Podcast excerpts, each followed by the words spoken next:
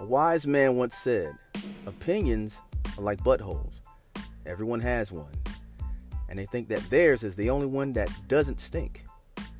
At least once a week on my interpretation of the situation, I will be voicing my opinion on different matters like current events, marriage, kids, and basically the state of this old planet we're on.